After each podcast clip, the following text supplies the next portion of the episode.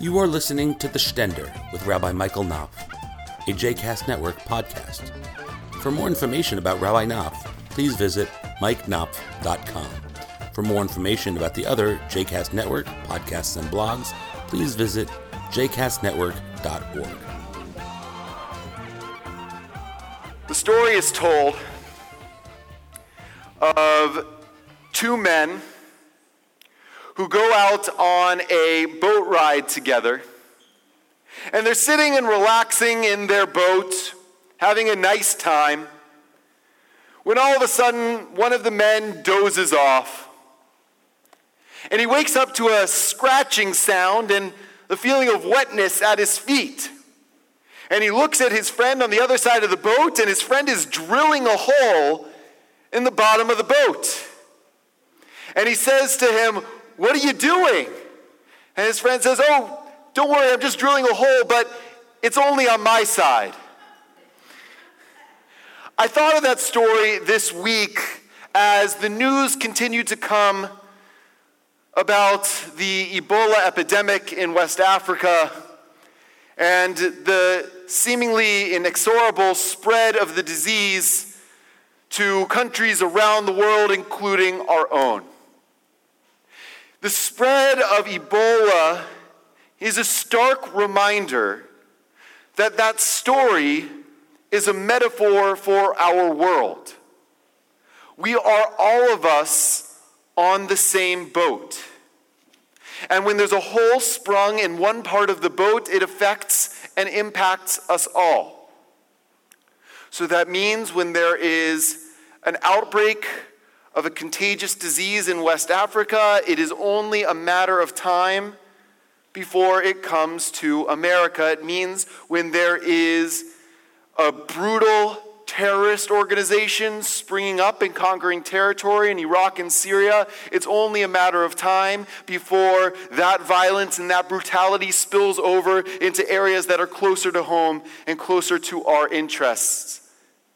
It means that when there is injustice in a place like Ferguson, Missouri, it's only a matter of time before that injustice spreads and affects and impacts communities all over the country. We are all in the same boat. We live in a world that is much smaller today than it was in previous years. In previous years, it's much smaller than it was in earlier times, but nevertheless, it's always been true. We just may not have always been aware of it, but we are acutely aware of it now that this is one world, and all of us on virtually every level are deeply interconnected in ways that are great and in ways that are potentially dangerous and threatening. But it means not only the fear and the danger and the vulnerability of being in a world where there could be a contagious disease springing up in West Africa that will inevitably affect us here. It means not only the fear of that, but it also means the possibility and the responsibility that we have to help take care of injustice and suffering and pain, even when it doesn't only affect me, even when it's not specifically right here, even when it's another group of people with another culture, maybe even another skin color on the other side of the world, because indeed there's no such thing as the other side of the world. Because sooner or later, the other side of the world is going to be here, whether we like it or not. And there can be talk, as there has been over the recent weeks, of closing our borders as tightly as we can to be able to prevent people traveling from West Africa to get inside the United States. But the truth of the matter is that we could tighten every border, we could seal off every port, and Ebola would still come to America. First of all, from a practical level, because there's actually very few direct flights from West Africa to the United States. Most people come through Europe, and unless the United States is prepared to stop every flight coming from London and Paris or Brussels, chances are someone is bound to get through. We are an interconnected world. We could create all the fences and all the laws and all the barriers that we can. But somebody is going to be born in Egypt, get educated in Germany, learn how to fly a plane in Texas, get on a plane in Philadelphia, and fly it into a building in America.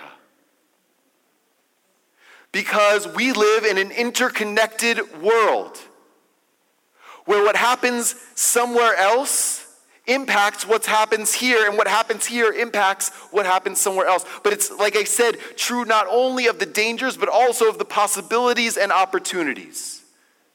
Because it means that if we are bound to be impacted by what's happening in West Africa, then it means that we have a responsibility to help the people of West Africa deal with the outbreak and take care of the outbreak. Because even if we were to seal our borders, people with, that are sick might still get through. And so the issue is not how do we prevent people from coming in, but how do we stop the spread of the disease where it is spreading.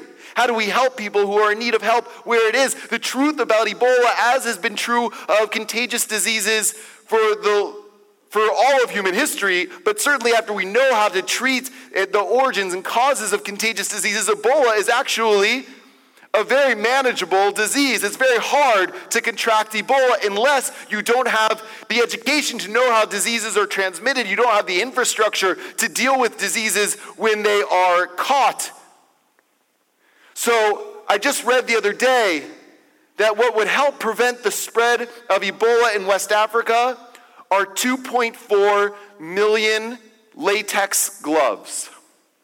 Guess how many latex gloves are currently in Liberia? 18,000.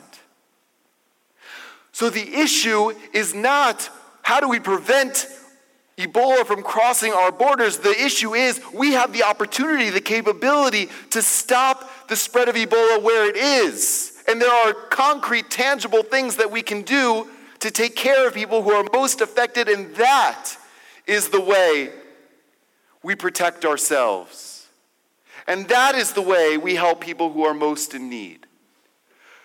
What is true in our world that we live in the same boat is reflected in our Torah portion this morning. The famous story of Cain and Abel in our Torah portion. Cain is jealous of the fact that his brother Abel's sacrifice is accepted by God. And so Cain draws Abel out into the field and bashes his head in with a rock, killing him. Abel lies dead, his blood spilled on the ground. And God calls out to Cain, Cain, where is your brother Abel? And Cain's response is, Hashomer achi anochi? Am I my brother's keeper? Literally, am I the protector of my brother? Am I the guardian of my brother? The, from the Jewish perspective, the answer is unequivocally yes to that question. Yes, you are your brother and your sister's keeper. And in fact, Rabbi Joseph Telushkin, one of the leading Orthodox uh, rabbis of our time, writes in his great book, Jewish Literacy, Biblical Literacy, I should say, he writes about that passage that the whole of the Torah that follows after that verse is a commentary giving an affirmative answer to that question. Every single law and story in the Torah that follows is a yes answer, a commentary to that question. Hashomer achi anochi, am I my brother's protector? Am I my brother and sister's keeper? The answer is yes. So when your enemy has a donkey that's crushed under its load on the side of the road, you are obligated to go and help your enemy lift it up. The book of Deuteronomy says, Lo tuchal You must not look away. You should not stand idly by the blood of your neighbor. When your neighbor's blood is being spilled, when your neighbor is hurt or oppressed or broken, you have a responsibility not to look away, but to actually respond and go and help that person.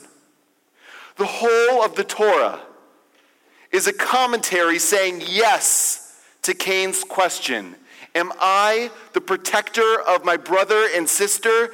Yes. And unless it's lost on all of us, what is meant by brother and sister There's a reason that that story happens before there is any nations or any different religions stated in the Torah. These are the children of the first human being, and our rabbis say, in case it's not explicitly clear, that God created one human being at first to remind us all that on some deeply fundamental level, we are all of us regardless of where we're from, regardless of where we live, regardless of what religion we are, regardless of our skin color, we are all of us brothers and sisters. So when the Bible says, Hashomer achi when Cain asks, Am I my brother or sister's keeper? And our tradition says that everything that comes after that is a way of answering yes to that question. What we mean is that we are the protector of our brothers and sisters wherever our brother and sisters, brothers and sisters live, wherever we live, whatever their skin color, whatever their religion, whatever their nationality, whatever their ethnicity, they are all of them our brothers and our sisters. I was so heartened this week to see when there were these large protests once again in and around Ferguson, Missouri, arguing for greater racial justice, for more equality among the black and the white citizens of Ferguson, for more sensitivity among the police force to the issue on the ground of black people, especially young black men, feeling constantly scrutinized and questioned and othered and sometimes gunned down by the police. That showing up to that protest were rabbis from all over the country. Rabbis who listened to Cain's question, Am I my brother's keeper? and know that our tradition says yes.